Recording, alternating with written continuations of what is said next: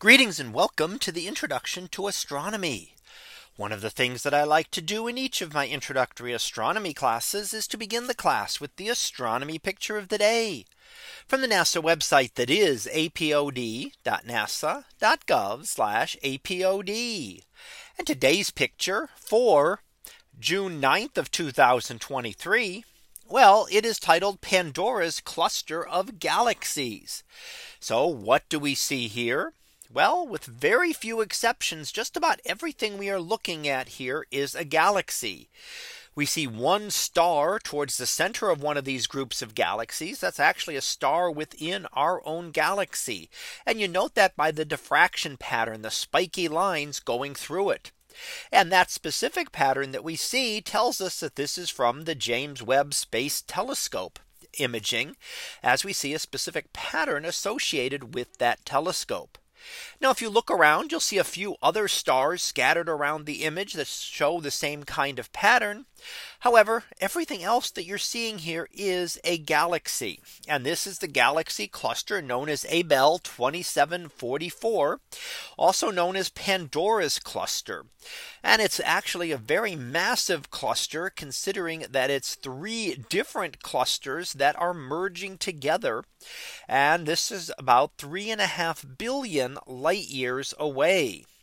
Now galaxies as they galaxies often merge together, but so do clusters of galaxies and groupings in the hierarchy of galaxies tend to add more and more to that.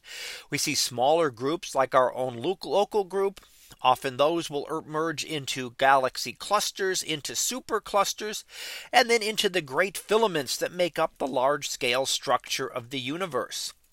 And all of this is supported by something that we can't see here, which is called the dark matter.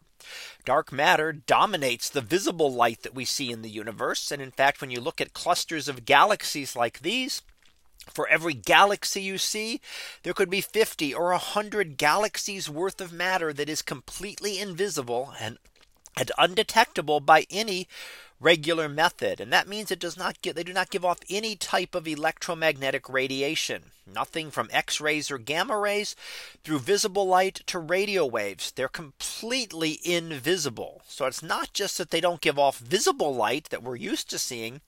They give off no type of electromagnetic radiation and we only detect them through their gravity. Now one of the ways we can do that is through gravitational lensing from clusters like this.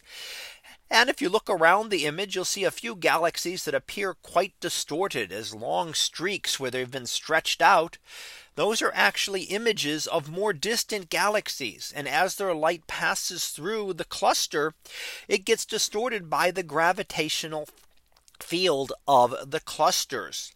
So as that comes through, the light gets stretched and deviated and you get a very distorted image of these very distant galaxies.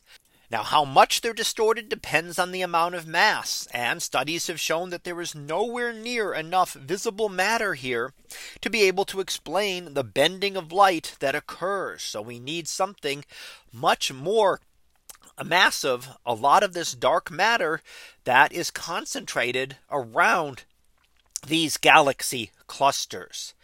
So that was our picture of the day for June 9th of 2023. It was titled Pandora's cluster of galaxies. We'll be back again tomorrow for the next picture. So until then, have a great day, everyone, and I will see you in class.